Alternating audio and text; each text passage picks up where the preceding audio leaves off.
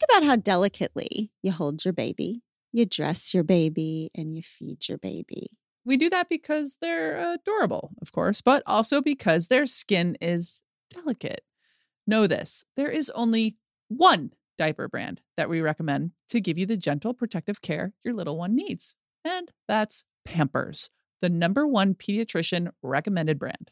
Their Swaddler's diaper absorbs wetness better versus the leading value brand and provides up to 100% leak proof skin protection to keep your baby's skin dry, healthy, and beautiful. And when you use Swaddlers in tandem with new Pampers free and gentle wipes, you'll keep your baby's skin healthy. The wipes are made from 100% plant based cloth, and you won't have to worry about tearing. With free and gentle, mess meets its match. That's right. So download the Pampers Club app today and earn Pampers Cash. Redeem your Pampers Cash for exclusive Pampers coupon savings and rewards. Birds are singing, the sun is out, spring has sprung. Has your wardrobe followed suit? If not, you can get a refresh with Bombas, my favorite brand for socks, tees, and underwear that also has an amazing mission that we support wholeheartedly. Because for every incredible comfy item that I get from Bombas, they match with a donation to someone who is unhoused. Get comfy this spring and give back with Bombas. Head over to bombas.com slash hard things and use code hard things for 20% off your first purchase. That's B-O-M-B-A-S dot com slash hard things and use code hard things at checkout.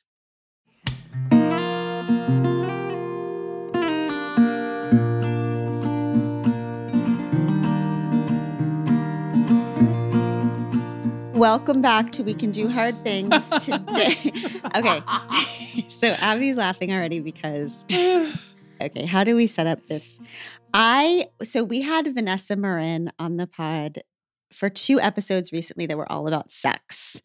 And the pod, Baby. the pod squad had a big response to it and we did too because we ended up much to my chagrin in an actual like sex therapy exercise where we had to talk dirty to each other. Did you have So- a vulnerability hangover? Yes. And so when we did those episodes, they were so awesome, but we didn't get to this last category of things that Vanessa talks about in her book, which is how to spice up your sex life when things have gotten a little bit bland. And a big topic inside of this chapter is about fantasies, okay? Sexual fantasies.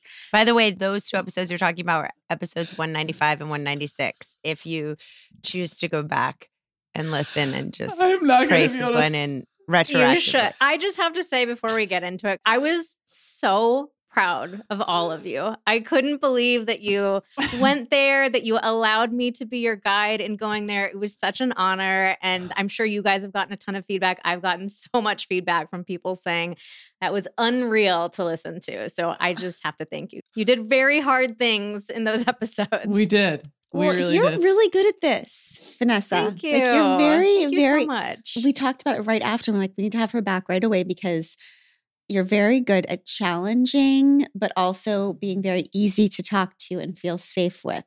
Vanessa Marin is a sex therapist and New York Times bestselling author of Sex Talks, the five conversations that will transform your love life, co written with her husband, Xander Marin. Vanessa is here to help you kick shame out of the bedroom so you can start feeling the connection, pleasure, and joy you deserve. Today, we asked if you would come back to talk to us about exploration. So the Mhm. reason she's laughing is because Vanessa, right before like five minutes ago, when we logged on and we're waiting for you, Abby kept, she just kept saying the word fantasy, and I kept screaming at the top of my lungs because it makes me so uncomfortable. just the existence of that word. I don't even think the word should Uh-huh. exist. Did she do the car salesman voice with it too? No. Yeah. What's your fantasy? It's just it's just, step right up for a There's- brand new fantasy. There's few things that like Glennon struggles to talk about, and this Mhm. is one of them. Right? And it makes me giggle because I know what she's feeling on the inside when she says the word. And to my credit, Mhm. whenever there's something I can't talk about, I always want to talk about that thing the most. Yes. Right. So here we are. I Mhm. have requested this goddamn episode. Okay. We're doing it. We're Yeah. doing it again. So if she gets no more credit throughout this episode, please Just just, give her her credit now. Yes. you have all my All credit. the credit. I I almost requested not to be on this episode just because I can't even watch. My level of discomfort with you being uncomfortable is like a bridge too far for me. and just before we jump in, I want to say if you're wondering why Vanessa said that Abby has a used car salesman voice, you have to listen to the episode. What episode is it, sister? It is 196 Okay. with the talk dirty, but 195 is not to be missed. That night in Miami. Oh, God. Mhm. So Vanessa had us talk, practicing talking dirty to each other. And I was doing my best while sweating from head to foot and speaking as if I was a robot who had just been put on the planet. And Abby was speaking in a voice like she has been recording erotic novels for a decade. like it I was know. so it was actually borderline suspicious. it was suspicious and so annoying. I had to end it. Okay, so anyway, here we are. I do like it when you go slow. Oh my God. Oh my God. Oh, Jesus. She was very good at it. I, I have to know, did you guys continue doing that exercise after the episode? No, I didn't know. I didn't know if you were going to be honest. not one time, Vanessa. All right, baby steps. Baby, Baby steps. steps. We did it publicly, Um, and we're yet to do it back privately. I am someone who can do something in front of millions of people that I cannot do in front of one person. And that is a real serious thing for me. And I'm working on it with my therapist. But Vanessa, I am glad that you, whom I have never met in person, has been a part of my most intimate moment. I'm very honored. I'm Thank deeply, you. deeply honored. So, can you talk to us about what the white toast problem is? The white toast problem is my way of describing the quality problem that a lot of us are having with sex. I think a lot of us are more concerned with the quantity of uh sex. We have it in our heads that there's this magic number that we're all supposed to be having. And as long as we hit that number, we're okay. And we don't really think so much about the quality of the sex that we're having. But I like to make the connection in sex talks between the quality of the sex that we're having and our desire for it, our enjoyment of sex and our desire for it. Mm-hmm. I love food, so every comparison that I make somehow comes back to food in one way or another. And so the way that I was phrasing it is do you ever find yourself craving just plain white toast for Never. breakfast Mm-mm. every single morning? Right? Like maybe every once in a while white toast might sound like okay sure that sounds fine maybe it's vaguely comforting if i you know okay sure i can try it every once if in a while. If you've been sick for a while, Mhm. yes if you sure And that's usually. so there's nothing wrong with white toast but it's not something that we get excited about or that we Mhm. crave and so a lot of us are having what i call white toast sex Mhm. it's predictable it's routine it's not particularly exciting Mm-hmm. so there's not much to get excited about, and there's certainly not much to crave about it. So I think if we focus on the quality of the sex that we're having, on improving it, making sure it's pleasurable and enjoyable and satisfying for both partners, that's a so much better of an approach than just trying to find that magic number of quantity that's going to work for you. I love that. And it reduces the shame around not wanting Mm. sex because we're all like, why don't we want it more? Why don't we want it more? But you're saying sometimes we don't want it more because we don't want things that are boring. Exactly. Yeah, it's so easy for us to feel like something is wrong with us or broken with us if we don't desire sex all the time. You know, we have this idea that we're supposed to want sex all the time. And to be clear, like desire it's it's not just about enjoyment. There are plenty of other reasons why we might not desire it, and more isn't always better. like Mhm. everybody has a natural frequency that works for them and for their relationship. But if we look at our actual enjoyment of it, it really does take the shame away and help us Mhm. realize like there's nothing wrong with you or broken with you. Why would you enjoy plain white toast for Mhm. breakfast every single day? Can I admit something that had never occurred to me, which is somewhat embarrassing until I read your book? I had just always been thinking of it. Well, A, I'm just huge fan of women and feminism and the fact that you know, women's pleasure has been historically and absurdly overlooked period and mostly in sex too and so many women have never had an orgasm. I didn't realize oh god this is embarrassing but i thought okay guys are fine. They're having an orgasm an orgasm equals an orgasm equals an orgasm. Same same. And not until reading your book did i realize She's whispering now. I'm whispering because I don't want anyone to know that I didn't know this. that it's not the same. What do you mean? So a dude can be having sex with you, have an orgasm, and you're like, check, everything's good. But it's not even remotely in the same category as another time that they have sex and they have a different kind of orgasm. What? Where was that in the book? Yes. I, I must have No, skipped the man orgasm parts. No, yeah, you were like, here's a way of not applicable. Not applicable. Here's a way of summarizing it is that men and really people of all genders, but we want to be having sex with somebody, not having sex to somebody. And I think because we have all these stereotypes of men of as oh they want sex all the time, they'll take whatever they can get, they just want the orgasm like you're saying. There are a lot of women who are forcing themselves to just let their partner have sex with them. Like, oh, I'm supposed to give him what he wants. This is my wifely duty. I'm putting that in air quotes. Um, and so they'll just allow it to happen. And they think, oh, an orgasm is an orgasm. He's getting his, he should be satisfied. But so many men tell me that's not what I want. I want my partner to be present in the moment, to want to be with me, to be connected to me, to be enjoying it as well. It's similar to what we talked about last time with Abby saying, like, Glennon's pleasure is just as important, if not more important to me than my own. Like, that's what so many men are experiencing. So it's hmm. not just, yeah, I had my orgasm, great, I'm done with it. It's, I want to be having sex with my partner. I want to be experiencing something with them. Mm. It just didn't occur to me. I understand why guys ask women that, like, because sometimes it's not as obvious, or sometimes if she does an orgasm, there's like, okay, we talk about it and make sure it's better. But I've just never, if a guy has an orgasm, I'm like, well, I know it was good. So now we're done. Instead of talking about it and being like, was that, or was something better than that? Or was, I just didn't even know that was a thing. Hmm. Didn't know. Yeah, I talk a lot about the crappy socialization that women receive, but men get a lot of crappy socialization and messages about them too that yeah, they're just in it for the orgasm, that's all they care about. When the reality is they're complex emotional creatures too and they're Mhm. wanting intimacy and connection just as much as somebody of any gender is. Didn't know that. Okay. um, so, in terms of the inhibition effect, I think this is interesting and rings true to me in that you would think that the longer you know someone and the more intimate and close you are, the easier it would be to ask for new things or share fantasies. But you say no. Yeah, I have noticed what I call the inhibition effect that the longer we're in relationships, the more narrow sex starts to look.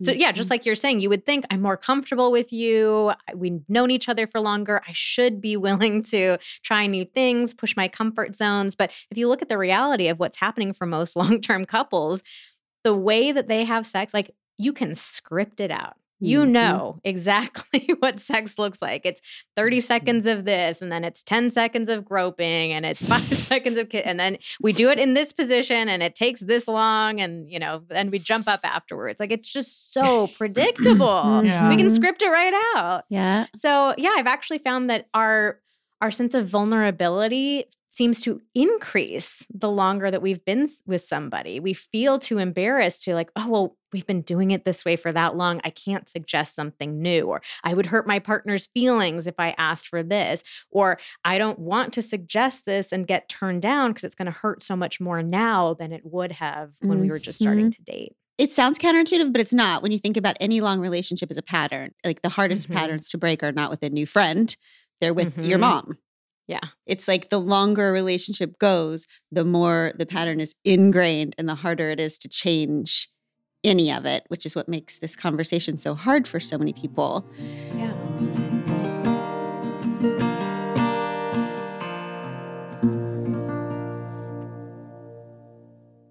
Quick math the less your business spends on operations and multiple systems, the more margin you have, and the more of your hard earned money you get to keep. But with higher expenses than ever on things like materials and distribution, everything just costs more. That's why smart businesses are graduating to NetSuite by Oracle. NetSuite is the number one cloud financial system, bringing accounting, financial management, inventory, HR into one platform and one source of truth. You'll reduce IT costs, you'll cut the cost of maintaining multiple systems, and you'll improve efficiency by bringing all your major business processes into one platform, slashing manual tasks and errors. Over 37,000 companies have already made the move, and expenses don't slow down. So why should you? By popular demand, NetSuite has extended its one of a kind flexible financing program for a few more weeks. Head to netsuite.com slash hard things. netsuite.com slash hard things. That's netsuite.com slash hard things.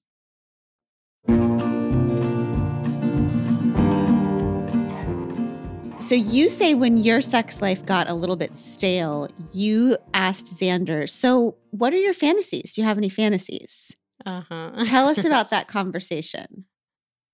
So this is early on in our relationship. We were starting to get into that, you know, the routine after a few months or maybe it was a year or something like that. And and so I remember asking him that question and and just expecting to hear this you know, very long laundry list of all these fun, new, exciting things that we could try out. And then I could prove to him that I was so adventurous and down for anything too.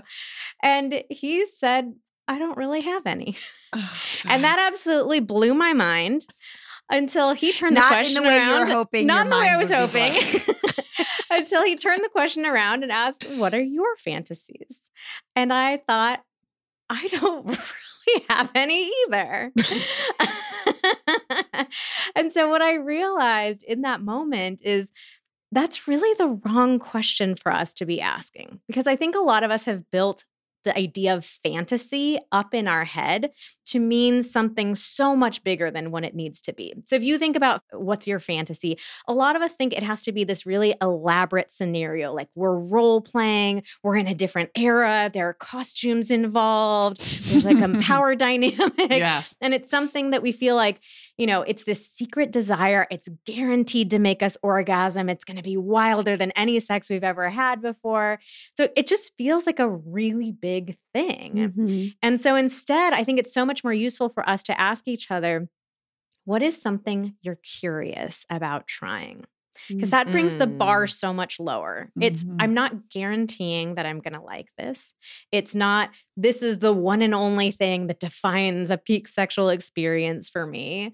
And it doesn't make it feel like it has to be this big, elaborate, detailed thing. So, I mean, to be clear, if you have a very elaborate fantasy, that's awesome and Mhm. wonderful, and you should explore that. But not everybody does. And it's Mhm. okay if we don't have anything elaborate like that. Okay. I have to stop you there because this is where I get confused. Just just this one place in my life. It's just about this. But aren't they two different things or not? Aren't there things that people have a fantasy about, meaning that they think about it and it makes them very excited to think about the thing, Mhm. but they don't ever want to try it in their real life? Absolutely. I can think of some things, which I am effing not going to say, no matter what kind of magic you do, Vanessa Marin, on my head, that are in my brain that can be activated and go, "Ooh, ooh, ooh," okay. Mhm. And if I would never in a bazillion trillion years want it to be acted out in any way in my marriage. Is it two different things? Yeah, so people definitely do have fantasies, uh, absolutely. But if you're somebody who freezes up to that question or you feel really put on the spot, you feel like you don't have an answer, the what's something you're curious about trying might be a better path for you to explore. But if you're somebody who says, "No, I actually do have fantasies. There are things that come to mind." That's normal and great as well. So they are like two different things. What you're speaking to is a very common misunderstanding about fantasies. A lot of us think, oh, if I have a fantasy about something, that must mean that I want to try it.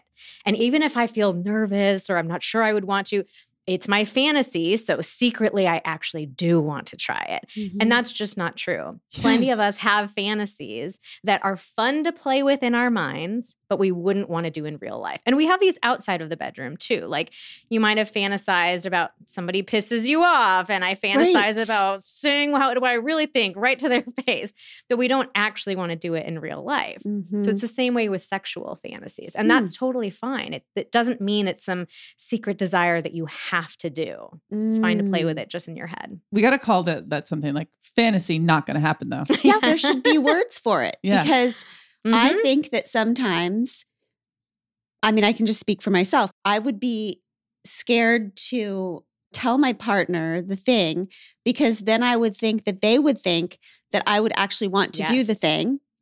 And maybe in some situations, there's things to try. And in some situations, there's things just to like think about and talk about and Mhm. never try. But there should be words for each of those things because you would you forgive people for being confused.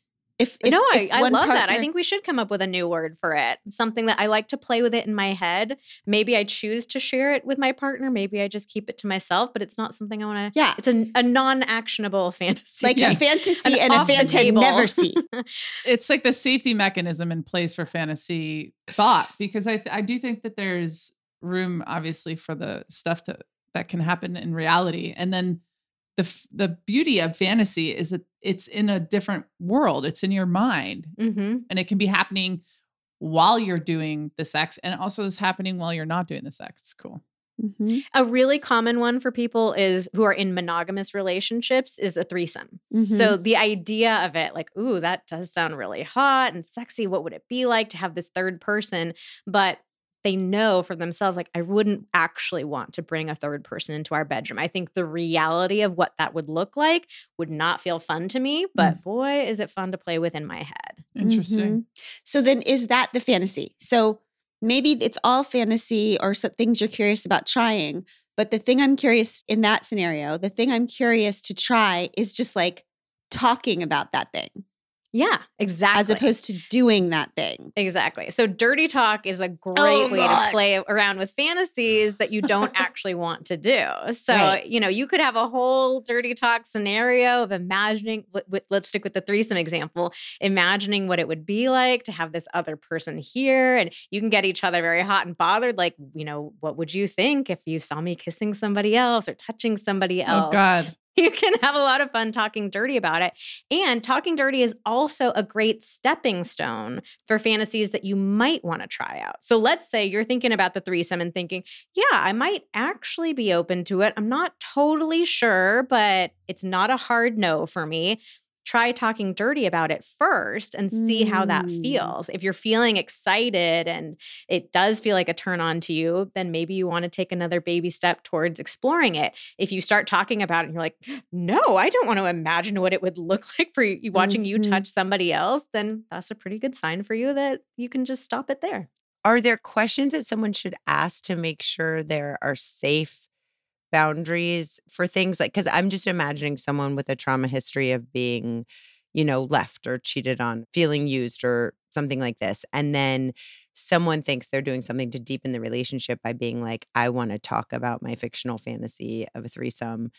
And that person feeling not only that doesn't bring them closer, but like locked down in fear you know like how do you test the waters with that to make sure this is a deepening thing to get you closer instead of a thing that's going to alienate Mm-hmm. you So, uh, talking about it outside of the bedroom first. And that's why I think a Mhm. book like Sex Talks can be so beneficial, is because you're reading Mhm. it, you know, outside of the bedroom. It's separate from sex. You can use it to open up these more objective conversations of like, hey, what do you think this would be like? We have lists in the book of like different Mhm. fantasies and different things that you could play around with. So, if you talk about it separately, I think people get themselves into trouble when they try to spring something on their partner in the moment.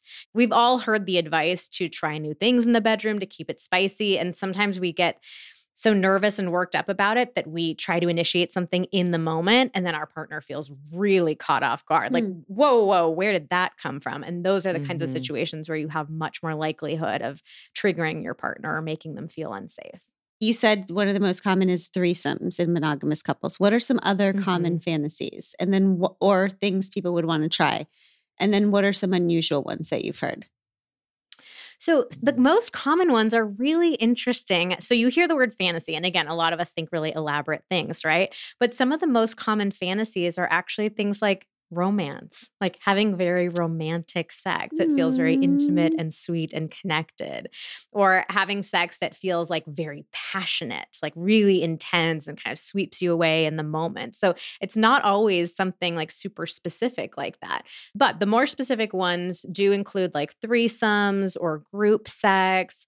A very common one for women is what I call like a ravishment fantasy, which Mhm. is that your partner is like really in control in the moment, kind of dominating, that type of thing. Mhm. And, and just in general, power play types of dynamics. So, whether it's like a full BDSM type of dynamic, like a Dom and a sub kind of thing, or just somebody being kind of bossy in the bedroom, that's another really common one too. Can you explain what BDSM is and Dom and sub means?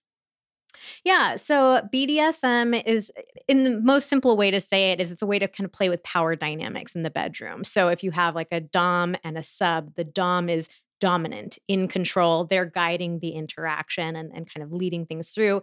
And the sub is submissive. They are sort of going along with it. But I do want to say one of the big misconceptions about it is that the Dom is completely in control in true like responsibly done power play dynamics like this everything is negotiated beforehand. You're talking about boundaries what's on what's off the table. The sub actually has a lot of control around it but it's a way of playing with power dynamics in the bedroom. So you don't have to do anything that feels like you know very intense but i think most people like to play around with power of like you take the lead a little bit Hmm. you be in control. Now i'll be in control for a little bit. I have a question about that. In your therapy, what is that doing for people? Is it people who usually have a lot of control outside of the bedroom that are craving to Be be submissive. unable to access that control in the bedroom, or is it the reverse? Like, what is the personality trait there? So, most often, I do see that we tend to show up in the bedroom in the way that's different from the way that we are in real life. in real life, I put that in quotes. But in your day to day life, you're somebody who has a lot of power, a lot of control. You might enjoy being able to take a step back in the bedroom and having somebody else take the lead and guide things and tell you what to do. It's not always the case, though, but that is the more common dynamic that I see. That's interesting. One of the suggestions that you offer in Sex Talks, which I thought was a great one, was if you're too scared to talk about what you're curious about trying, you can use the dream scheme, which is you just go to your partner, like, I had this wild, wild dream last night, which is like that we were having a threesome and it was so weird and like, whatever. What do you think? Okay. So weird. Can you believe that? That's Yeah. so, So weird. Unless you don't think Unless it's you weird don't at all. think In it's which weird. case, we can continue to talk about it. like how Let me know if you don't think it's weird. Yeah. So that's so interesting. And then I was, you know, thinking about the idea of like using the sex talks books and being like, oh, you know, Vanessa made us talk about this thing, Uh huh. which really speaks to a deeper question, which is why are we so ashamed of our desire? I'm never scared to say I really like Thai food. Or like I Mhm. really, I personally just prefer dogs to cats. But when it Mhm. comes to sex, we have to have all our desire or fantasy. Is it because we're ashamed of it? Because, for example, you talked about the ravishing fantasy. hmm I might, as a fierce feminist, be nervous to claim that desire because I wonder what it says about me. I don't wonder what my preference about Thai food says about me or what my preference about a certain animal or pet, but like Mhm. sexual fantasy seems to be so tied with identity. So we're scared of it. Uh-huh. Talk about that. Like, where does this shit come from? Is this all Freudian? Like, why do some of us want threesomes and some of us want to be dominated and some of us want like feet? And like, where is it Mhm. coming from? Okay, there are a bunch of really great questions that you asked in that. So I, I want to back up a second and go to like it, it, it's really more of a discomfort around desire in general. I Mhm. think that's the bigger pish- picture issue, and then one piece of that is our specific shame around our fantasies and our curiosities. So I think our our shame around our desire really just traces back to the, all the negative shame and socialization that we get around sex. It just feels so hard for us to claim what we feel pleasure from and curiosity about and enjoyment from. I mean, I've had people tell me I feel ashamed for liking long French kisses. I feel ashamed for liking to be on top when we're having intercourse. You know, the most basic, simple things Hmm. that you wouldn't think would evoke that kind of feeling. People feel ashamed about it. And people feel alone in it too. I can't tell you how many times I get the question like, am I the only person who likes when my partner nibbles on my earlobe? No, you're absolutely not. But I think it's the the shame that we're taught about sex and the lack of open and honest conversations about sex that make us feel so alone and make us feel so ashamed of it. So then we have the more niche issue of, of our fantasies. And the thing that comes up here is that we have this desire to want to make sense or make meaning out of our fantasies. Mhm. And sometimes you Mhm, can. mhm. You might be able to trace back, you know, oh, I had one of my earliest sexual experiences. I was wearing leather pants. And now, you know, I have made this association with leather. It gets me turned on. It's so exciting. So for some people, there is a clear connection. For the vast majority of people, there isn't, Mm. though. There's no specific reason why you develop that interest instead of this other interest that you could have. And I think there's this danger that comes up when we try to psychoanalyze, like, well, what does it mean that Mhm. I like this? Am, I- am I actually not the person that I thought that I was? Or am I being hypocritical in a certain way? So it truly is random. So the way that, you know, Glennon, you made food comparisons. I wouldn't judge you and you wouldn't judge yourself for like, what does it mean about me that I like Thai food? What kind of mm-hmm. person does that say that I am? And I think the same needs to be true out of our curiosities and fantasies. It doesn't say anything about you if you're mm-hmm. interested in feet. It doesn't say anything about you if you like playing with latex. It doesn't say anything about you if you like long French kisses. Yeah, it's like It's a right a- to pleasure, a right to have pleasure. Yes. Where does it come from? It comes from inside of you and it comes from, you know, when you're young and you want somebody Mhm. to tickle your arm and you're like, "Oh my gosh, that feels so good." So every time you go to sleep, you ask your mom and your grandma, "Please tickle my arm to sleep. I want you to do that cuz you're you're getting in touch what feels good to you." And as you get Mhm. older, you keep investing and you keep learning about what feels good, what is pleasurable, and it doesn't matter the what. It just matters that there is. Hmm. Mm-hmm. But I do, I, All that's a great point too, Abby. Like, I think, you know, as children, we're so in touch with what brings us pleasure and what brings us joy. And there's a simplicity to it. If just that feels good, I like that. That's fun. And as we become adults, we get so many messages about that's not okay. Don't Mhm. do that. Don't touch yourself there. No, I'm not going to give you those rubs anymore. You're too old for that we get so many messages and so we start to shut ourselves down and we internalize that belief that pleasure isn't okay and it's not acceptable and you know we're not allowed to continue having that joy and that delight in our own bodies that we were all born with and all deserve to have And that whole concept, like what you're just saying, Abby, makes so much sense to me. My daughter Alice is very sensory, and I rub her back before she goes to bed, and she'll be like, um, harder there. Nope, stop. Over there. Mhm.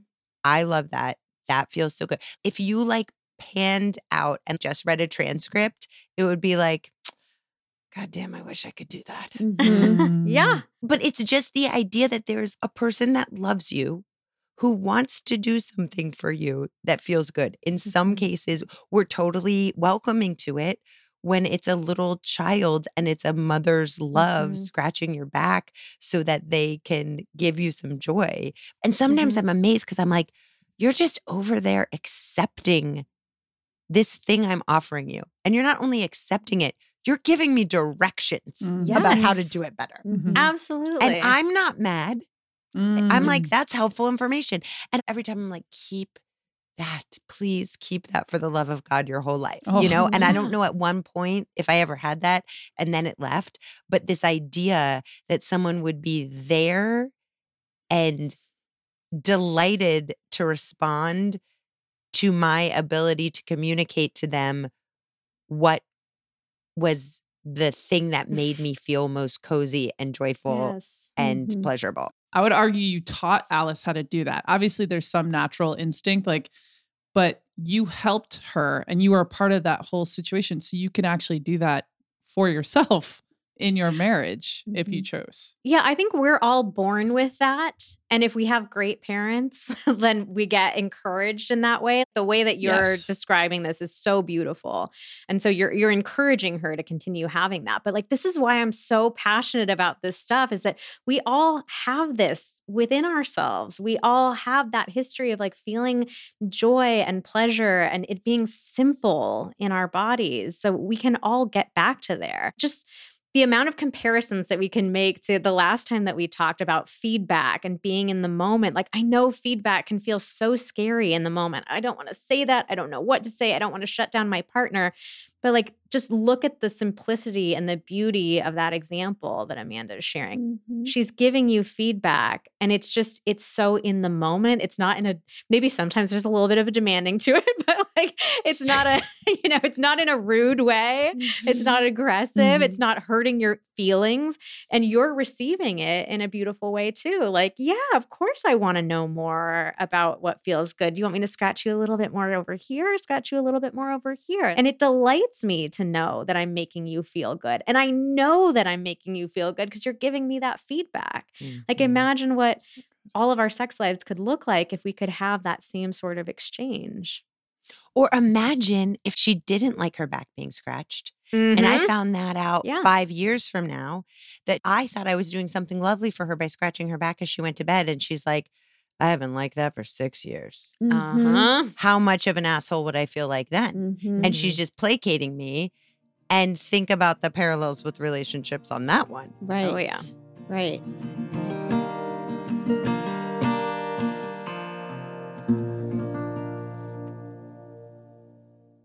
If you want to learn something new, would you rather learn it on your own, from a random teacher, or from folks who are the best of the best in that skill? I think I know which option most of you would choose. That's made possible by Masterclass.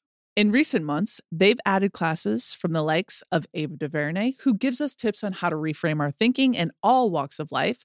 One of our personal favorites recently was the one on one time we got with Amy Poehler in her class on preparing to be unprepared. So good with Ava DuVernay.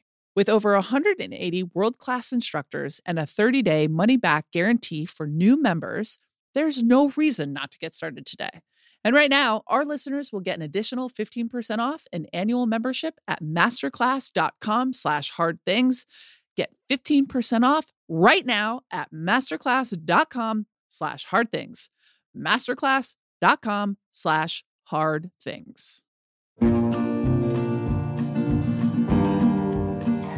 Let's talk through a little bit how couples can talk to each other about spicing this shit up. Because when I think mm-hmm. about how hard it is to do this, I think about all of the people I know who have gotten divorced, gotten another partner, gone through all of that shit, partly because they don't want to have this conversation. like it's Yep. just easier to incur thousands of dollars of debt. you know what? It's easier to get divorced every six years and start over than to fucking have this conversation so you can keep morphing your sex life with the same person. I like the idea of what is something that you might like to try? What's something you're Mhm. curious about trying? And if you're going to ask that of your partner, you must bring your own first because it's not Mhm. fair to ask somebody else to be vulnerable if you're not bringing something. Exactly. Would you Yeah. agree with that? Absolutely. So let's back up for a second and talk about like why is it important for us to try new things? Because we've all heard this advice. There's nothing new about it. And a lot of us kind of roll our eyes about it. Like it, it feels like something you see in a cheesy women's magazine, like splicing it up in the bedroom, right? but research actually has shown that when we do new things with our partners inside and outside of the bedroom, it Ooh. lights our brains up. It's Mhm. just so Mhm. exciting to us. It's a new experience. It helps us see our partner in a new way. And regardless of how it actually ends up going, it feels like a bonding moment. Mhm. Think about dates that you guys have gone on. Mhm. You're not going to feel excited about, oh, yeah, there's that Italian restaurant that we go to like every Tuesday just around the corner. That's not going to be the date that you remember. You're going to remember, oh, that time that we went and threw axes, or we went to that super weird murder mystery party that we hated. Like, yeah. we remember the novel and unique Yeah, things. yeah. I want to do one of those. So- Somebody invite me to a murder Yeah. mystery party. Do not. we can all ha- can we have one later? I'll set it up. well, Um, it's Glennon's fantasy. Way to ruin the surprise. the murder mystery. So, trying new things in the bedroom, it really is the best way to keep your sex life feeling interesting and exciting and feel like you're falling in love with each other, even though you've been together for years and years. But the problem is that a lot of us think about trying new things and we get really freaked out for a, Mhm. a lot of the reasons that we've already talked about, like making it feel too big, like, oh, I have to go have a threesome. That's the only way to keep it spicy. Or we try to spring something on our partner in the moment and we really catch them off guard. And then maybe they are judging us for the thing that we tried to do.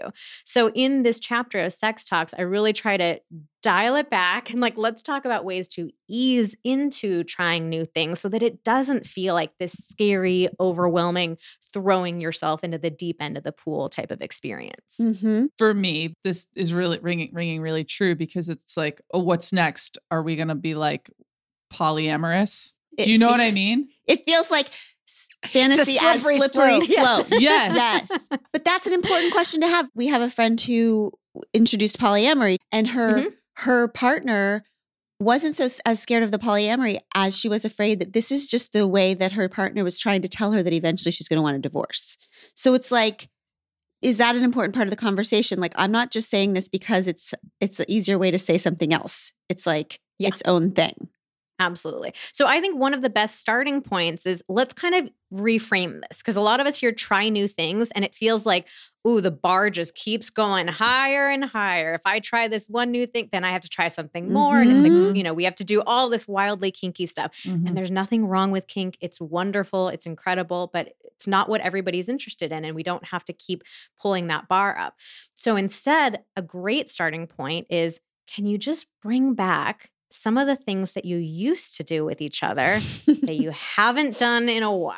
Yeah, Because that's we all Upcycle. We're going to start upcycling. Yes. we have a lot of things yes. that we used to do and that we used to love. Mm. I promise you, everybody listening to this can think of at least one example of, oh, yeah, we used to do that all the time. Why haven't we done that in a while? Mhm. So it's not just doing new things, it's doing different things Yeah, or old things. or old things. And you say that I like the idea of there's lists in the book, but you can make these up yourself too of like yeses, nos, and maybes. That's Mhm. good.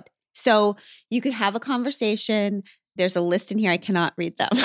but there's What a is list- it? Come on, read No. a couple. list. Read a couple. Just read a All right, couple. well, I like- okay, It's not. It's not your thoughts. I This like is this part thoughts. where you can say you're curious about a thing, but there's different levels of that thing that you could do. For example, say you're interested. I have a question after this list, okay? Okay. Say you're interested in sex clubs.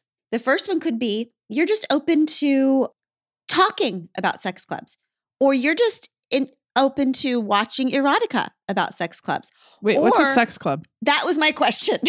Oh. what the hell is a sex club, Vanessa? The Marin? first rule of sex club is we don't don't talk talk about about- sex club. I spent a couple years living in Berlin. So I thought you were going to say clubs got very living in a sex club. A sex club is a place that you go to to have sex. So there are people who don't know each other, they're having sex, or it could just be a sex party. In most major cities, you can find networks of sex parties where maybe it's not a club specifically, but it's held at somebody's house, but it's basically a group experience of having sex. There are multiple groups of people having sex in the same space. It's like a big orgy or different orgies, or people are just finding uh, like singular partners to have sex with, or all of the above. All of the above. And you went to these places. I, you know, I was I was living in Berlin. I had to explore something. Hey, when in Berlin, you know what I mean? That's what I always say. Oh my God, that is so fascinating. Okay, so talk to us about the yes, no, maybe list.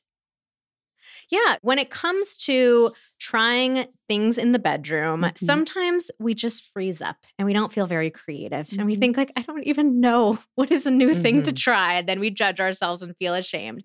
So I It's like when you're wanting to watch TV and you're like, I want to watch TV. And now I can't think of a single show. Mhm. Exactly. like. So instead, we present you a menu of options. It's not a complete menu, but it's pretty extensive. It's a lot easier to choose items from a menu than to just come up with something out of nowhere. So we have these lists in the book where you can look at, okay, here's one option for something. So here's a random examples like masturbating together. Side Mhm. by side, you're both masturbating. And it gives you the opportunity to think of, all right, is this something that I'm interested in? So the obvious categories are yes, yeah, that turns me on. That sounds sexy. Maybe I have done that before, but haven't done it in a while. Or no, it doesn't feel interesting to me. For certain things, there might be things that don't feel safe to you. Mhm. And then the interesting category is maybe. So I love including that because I think there's so much gray area when it comes to sex. And it's important for us to think about, like, yeah, what is something that I, I might be open to? So the maybes might come up for you if it's like, it depends on the partner. Like, I wouldn't want to do this with somebody I just started dating, but maybe if it was a trusting long term relationship, that would feel good. Maybe it's the circumstance. Maybe it's, ooh, you know, if I had a partner who was really into it, I would do it, but I wouldn't do it just for myself. Or maybe it's like, "Mm, there's a piece of this that could be intriguing to me, but maybe not this piece of it. So it just gives us this opportunity to, to turn it around, to examine it a little bit, and to figure out what are those gray areas for us. Hmm. And then you can make a jar, like the conversation jars, and you could just pull one Mhm. out when you got some extra time. Yeah, you Mhm. and your partner fill out these lists separately, Mhm. and then you get together to compare what are the overlapping yeses and the overlapping maybes. hold on, hold on. What? when you get some extra time, I don't know. what do you what do you mean? When you get some In extra sex time, or like to have sex to begin with? when you get some extra time and some extra energy, and you're like, let's try something from our sex fantasy jar, Got it. right? Got it. people on TV shows, people seem to be very into role playing. Mhm. That's a big thing, right? People like Yeah. meet out at a bar.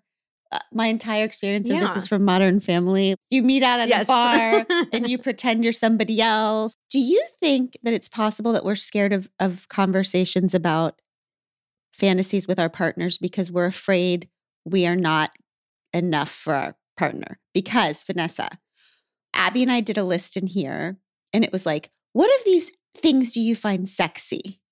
Do you remember this? Okay, you know it's it's fine. We worked it out. But one of the it was like, do you think this is sexy? Do you think this is sexy? And then one of them was like, do you think being athletic is sexy? And I said yes. And she said yes. And I was like, because I felt like, oh, but I can't be Mm. that thing. I can do a lot of things, Vanessa. I can do a lot of hard things. I cannot suddenly become athletic, you know? Mhm. And that's not a big deal. That is not the point. The point is, is it scary for us because we're afraid things are going to come up that we feel inadequate to meet? I, I do think that comes up for a lot of us. And I think what's so important for us to recognize is that the vast majority of people don't have an incredibly narrow, super specific version of what they think is sexy. A Mhm. lot of us say, I find all of these things sexy. So it might be, I find athletic people sexy, but I also find these types of body types sexy. And I also find per- somebody's personality and their energy. And I don't really care what kind of container their spirit is held in. I find them sexy too. Mhm. So just because your partner says they're curious about a certain thing or they think that something is attractive or sexy, that doesn't mean that everything else that is not that thing is not sexy. That's right. Mhm. It's a much Mhm. wider experience. So that can come up sometimes with role play. People think, "Oh, well, do you want me to role play this character because you don't think who I am is Mhm. sexy. So I've got to play the naughty schoolgirl or the nurse or whatever it is. And that's just not true. We all find lots of different things sexy, and it's fun to play around in that space with each other.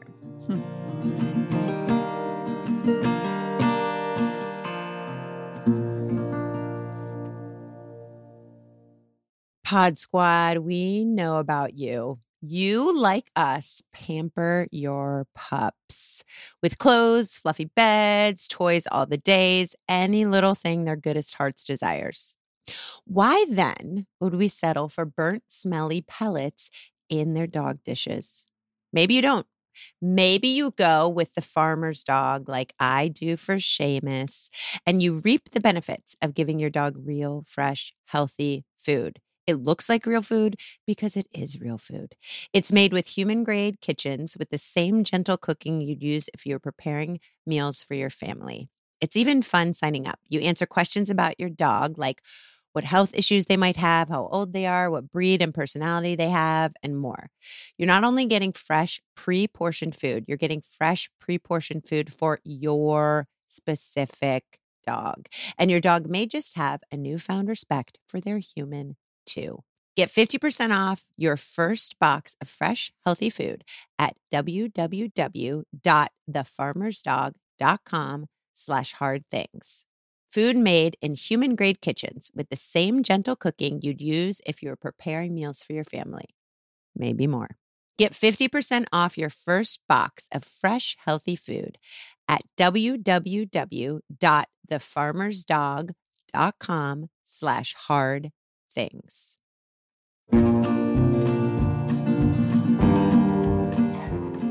Do we get closer to each other when we try new things in bed or out in the world?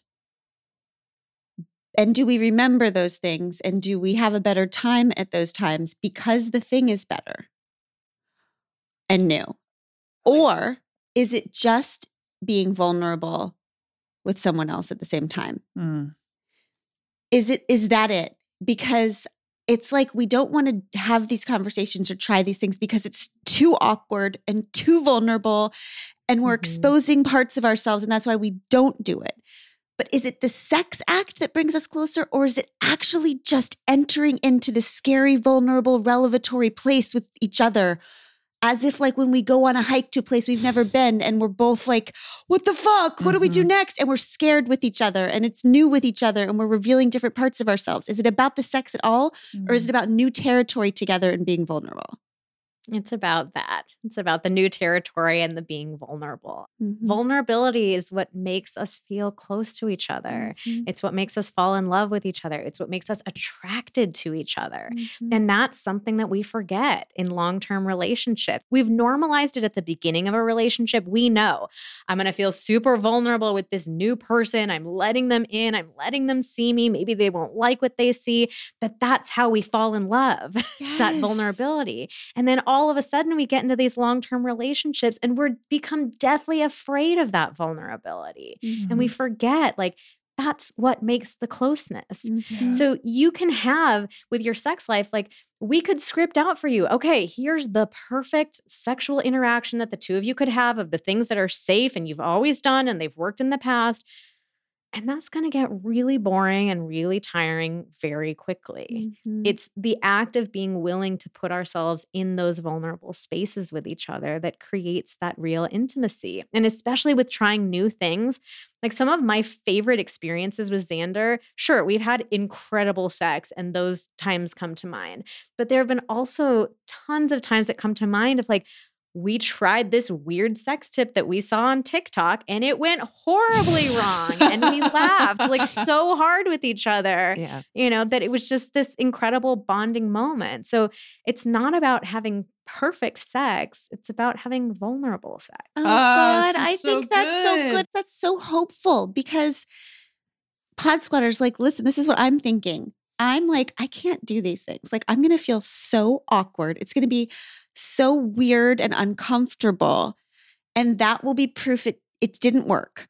But what Vanessa is Mhm. saying is that when it is weird and awkward and you're embarrassed with your partner, that is proof that it is working Mhm. hmm because you are both outside of your comfort zone together Yeah. and you're catching each other, even if you're just catching each other in a laugh instead of an orgasm. Yes. And it's also when you've been with someone for a decade, you can have this kind of resigned chip on your shoulder that's really awful when you think about it. But I think Mhm. so many of us walk around with it, which kind of like, I know everything there is to know about you.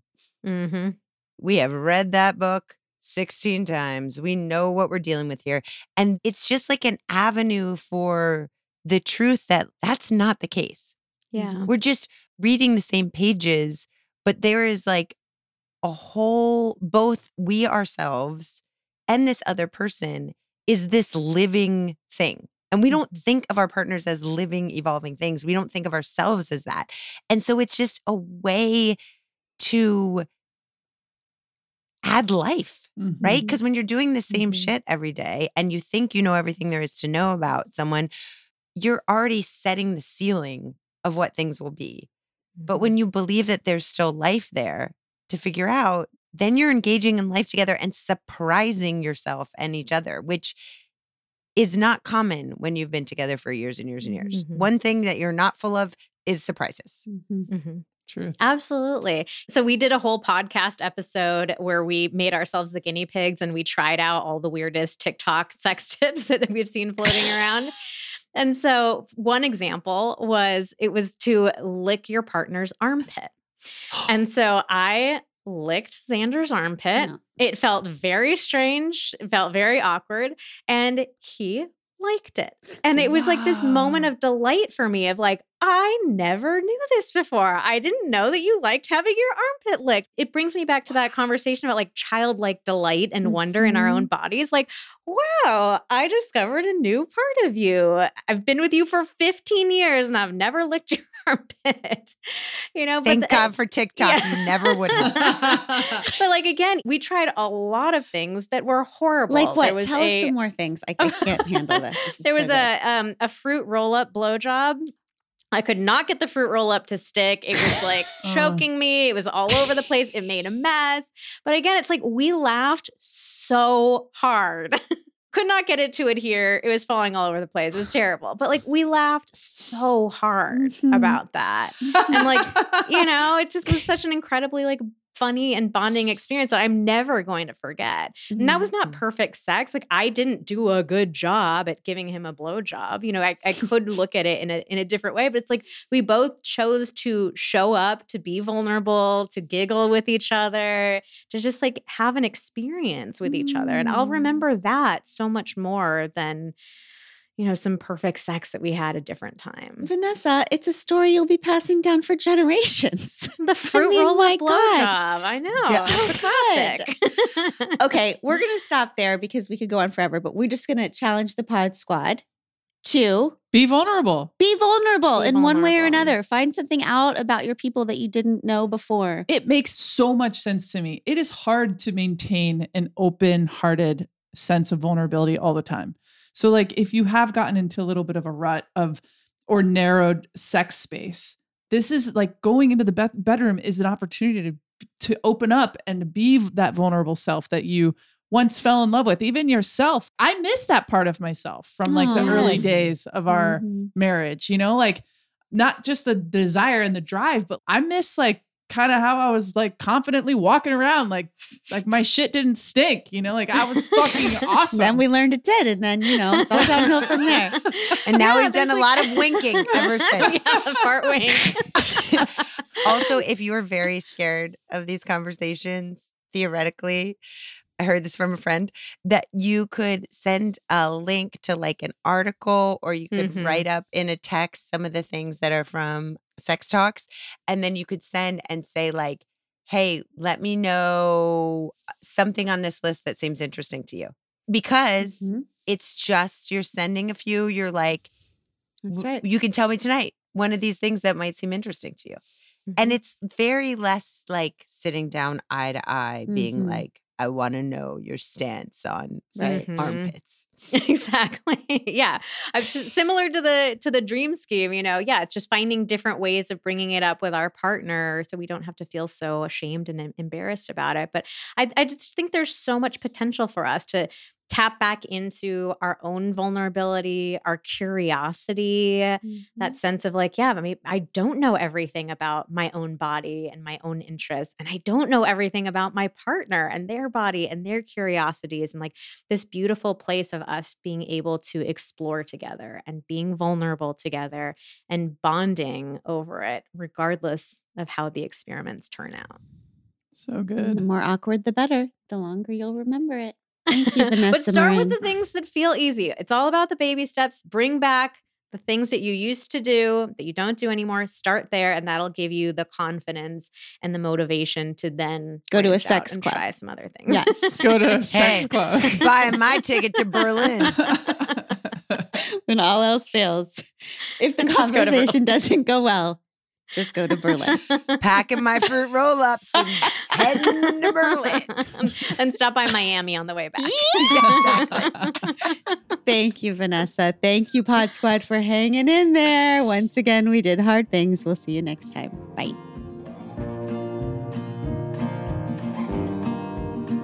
If this podcast means something to you, it would mean so much to us if you'd be willing to take 30 seconds to do each or all of these three things. First, can you please follow or subscribe to We Can Do Hard Things? Following the pod helps you because you'll never miss an episode, and it helps us because you'll never miss an episode. To do this, just go to the We Can Do Hard Things show page on Apple Podcasts, Spotify, Audacy, or wherever you listen to podcasts, and then just tap the plus sign in the upper right hand corner or click on follow. This is the most important thing for the pod. While you're there, if you'd be willing to give us a five star rating and review and share an episode you loved with a friend, we would be so grateful. We appreciate you very much. We Can Do Hard Things is produced in partnership with Cadence 13 Studios.